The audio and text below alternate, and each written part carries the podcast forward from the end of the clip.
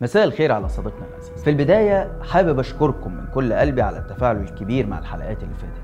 واللي الحمد لله بيزيد حلقة بعد التانية. حقيقي أنتم مصدر الدعم الأول ليا وللبرنامج. عشان كده نتمنى دايما يكون المحتوى اللي بنقدمه مفيد ومناسب. وده يخليني أطلب منكم أنكم تتابعوني على الانستجرام وتشتركوا في القناة. إحنا الحمد لله داخلين على 4 مليون مشاهدة. عايزين قريب جدا نحتفل معاكم ب ألف مشترك. ودلوقتي يلا بينا نبدا الحلقة. الأيام اللي فاتت ناس كتير أغلبهم موجودين بره مصر. دعوا المصريين إنهم ينزلوا يتظاهروا ضد السيسي أثناء انعقاد قمة المناخ في شرم الشيخ. بهدف استغلال الحدث الدولي اللي بيحضره رؤساء وزعماء أكبر دول في العالم فضلا عن نشطاء المجتمع المدني وحقوق الإنسان. وعشان برضه يحطوا السيسي في مأزق بيتمثل في إنه يا إما كعادته يقمع المعارضين فيتفضح أكتر قدام العالم أو إنه يكون مضطر يسيب هامش حرية ليهم فيبقى الشعب كسب مساحة للحركة حتى لو ما كانش مضمون إنها تفضل موجودة لمدى زمني اطول المظاهرات دي كان مقرر ليها يوم الجمعة 11 11 يعني النهارده.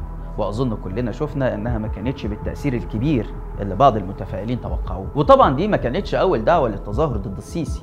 لأن كل سنة تقريبا بتظهر دعوات سواء معلومة المصدر أو مجهولة المصدر. مرة باسم ثورة الغلابة ومرة تانية باسم الثورة على الفساد ومرة تالتة بسبب فضيحة الأصول الرئاسية وغيرها من الدعوات اللي على الأغلب بترتبط بتواريخ مميزة زي 11 11 10 10 9 9 وبرضه 25 يناير ومناسبات تانية مهمة. تفاعل المصريين بقى مع الدعوات دي بيختلف شوية. مرة الناس بتنزل فعلا وبتكون حدث مؤثر في النظام داخليا وخارجيا زي ما حصل في سبتمبر 2019 ومرة تانية النظام بيحكم قبضته وبيمنع المظاهرات إنها تشوف النور أصلا. عن طريق طبعا شن حملات اعتقال موسعة ضد أي شخص متوقع إنه يكون مشارك أو بيدعو للمظاهرات. ولو الشخص ده بره مصر فبيكون الإجراء هو اعتقال أفراد أسرته عشان يجبروه يتوقف عن الكلام ده.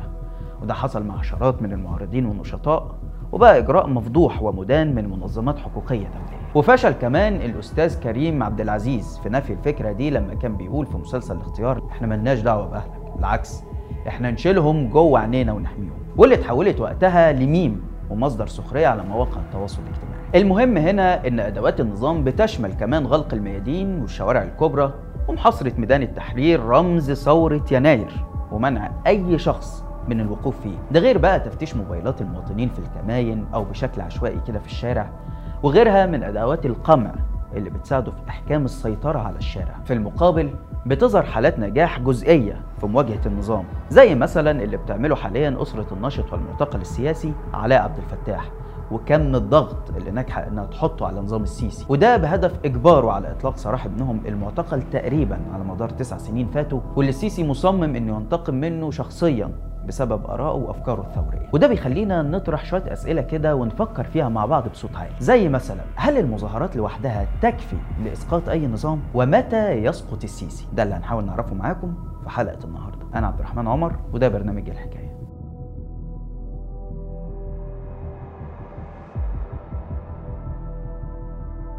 يقول لك هاشتاج ارحل يا سيسي. لما هاجي عايز أخرجكم من العوز وأخليكم أمة ذات شأن بفضل الله سبحانه وتعالى. تعملوا هاشتاج ارحل يا سيسي أزعل ولا ما أزعلش؟ فدي أزعل. فدي أزعل. أهلا بيكم الأرجنتين بلد مارادونهم ميسي.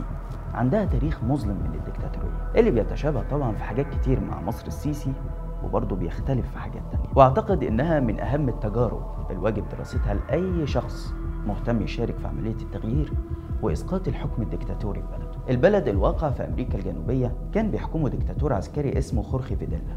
وصل للسلطة سنة 1976 بانقلابه على الرئيسة المنتخبة وبدأ فورا حرب ضارية على معارضيه اللي اتهمهم بالشيوعية والإرهاب.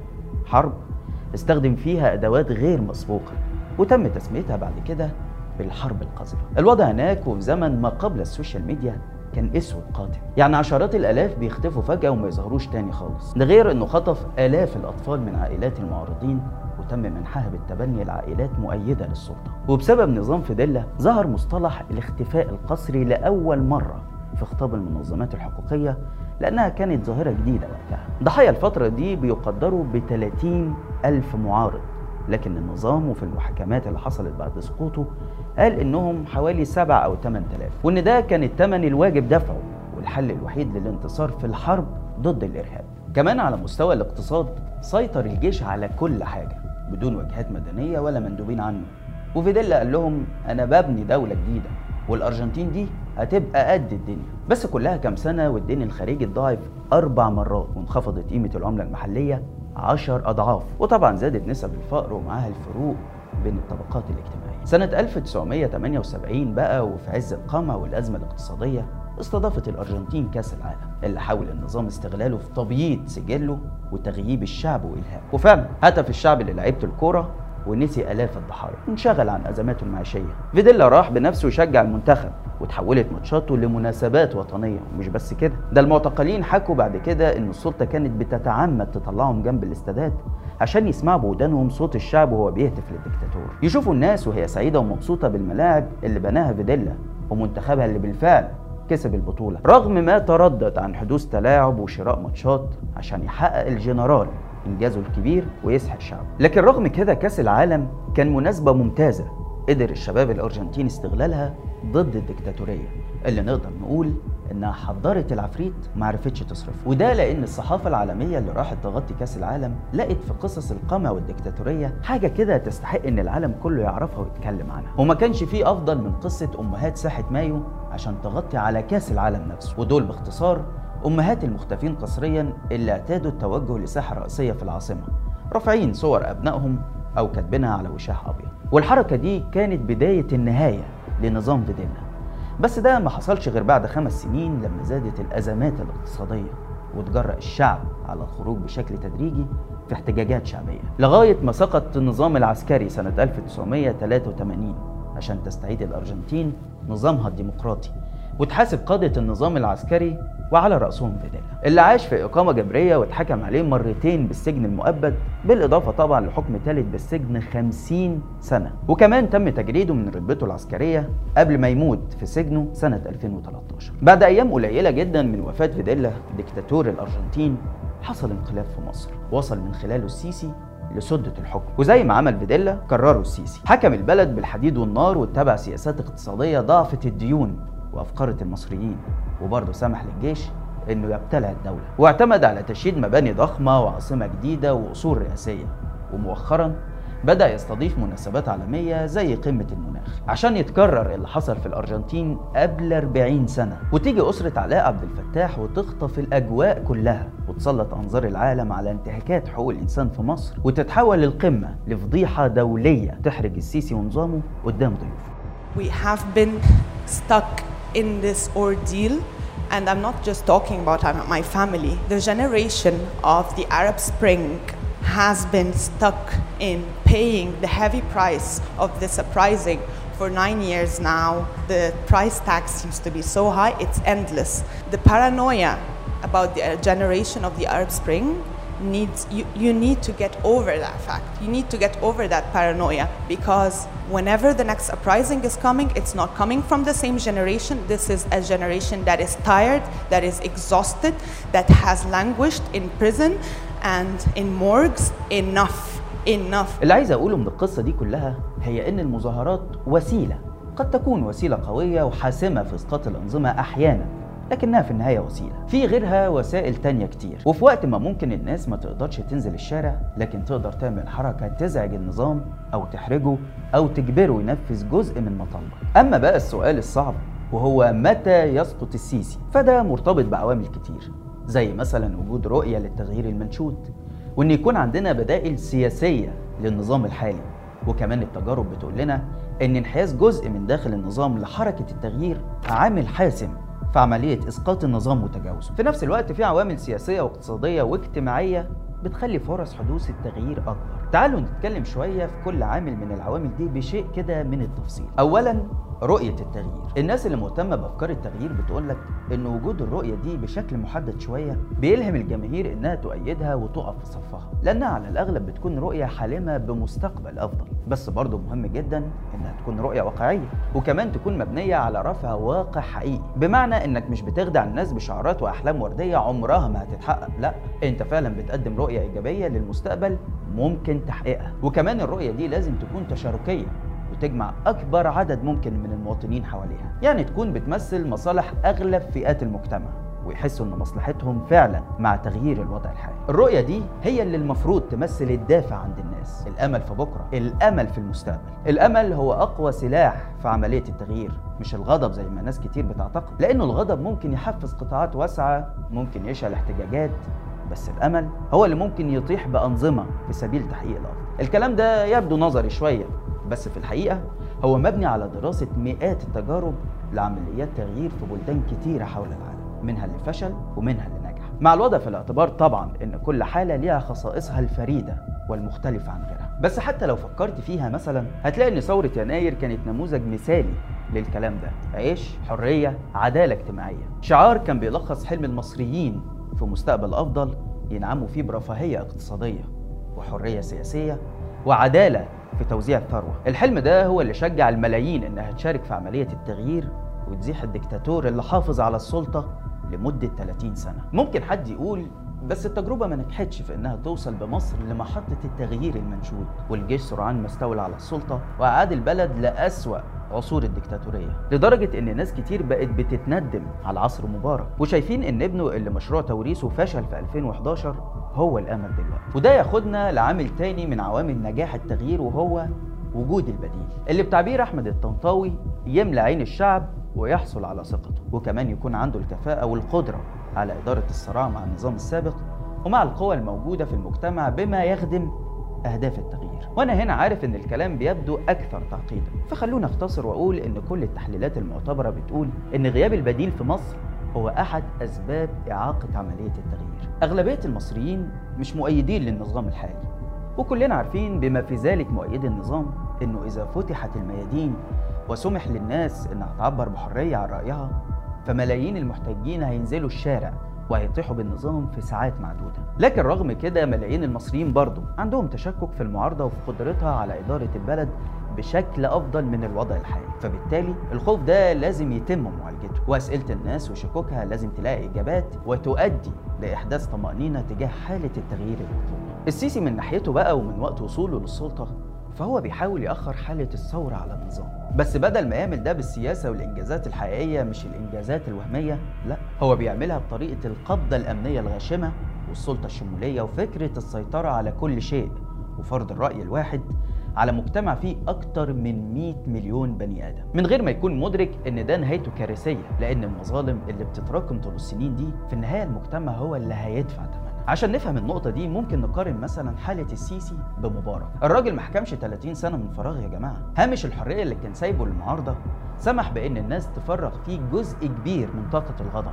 وبالتالي حتى لما الناس صارت عليه كانت الثورة سلمية وبشكل حضاري بل وكان في قدر من التسامح معاه ومع أسرته. وده طبعا عكس كل التوقعات لحالة حدوث ثورة على السيسي. بل إن مجرد سيناريو خروج السيسي من السلطة حتى لو كان البديل شخص مقرب منه فده شيء مرعب ليه ولمؤيديه. لأن في حالة غضب شديد تجاه نظام حكمه ده الراجل مش متخيل ولا متصور إن شيخ الأزهر يقول له ما ينفعش نأيد السلطة. فما بالنا بقى بتصوره عن المعارضين. احذروا. الكلام اللي كان اتعمل من سبع ثمان سنين مش هيتكرر تاني في مصر. اللي ما نجحش ساعتها هتنجحوه دلوقتي. لا لا لا لا لا. ده أنتوا باين عليكم ما تعرفونيش صحيح. ما تعرفونيش صحيح. لا والله والله أمنك واستقرارك يا مصر ثمنه حياتي أنا وحياه الجيش محدش يفكر يا جماعة يدخل معانا في الموضوع ده لأن أنا مش سياسي. أنا مش سياسي بتاع الكلام.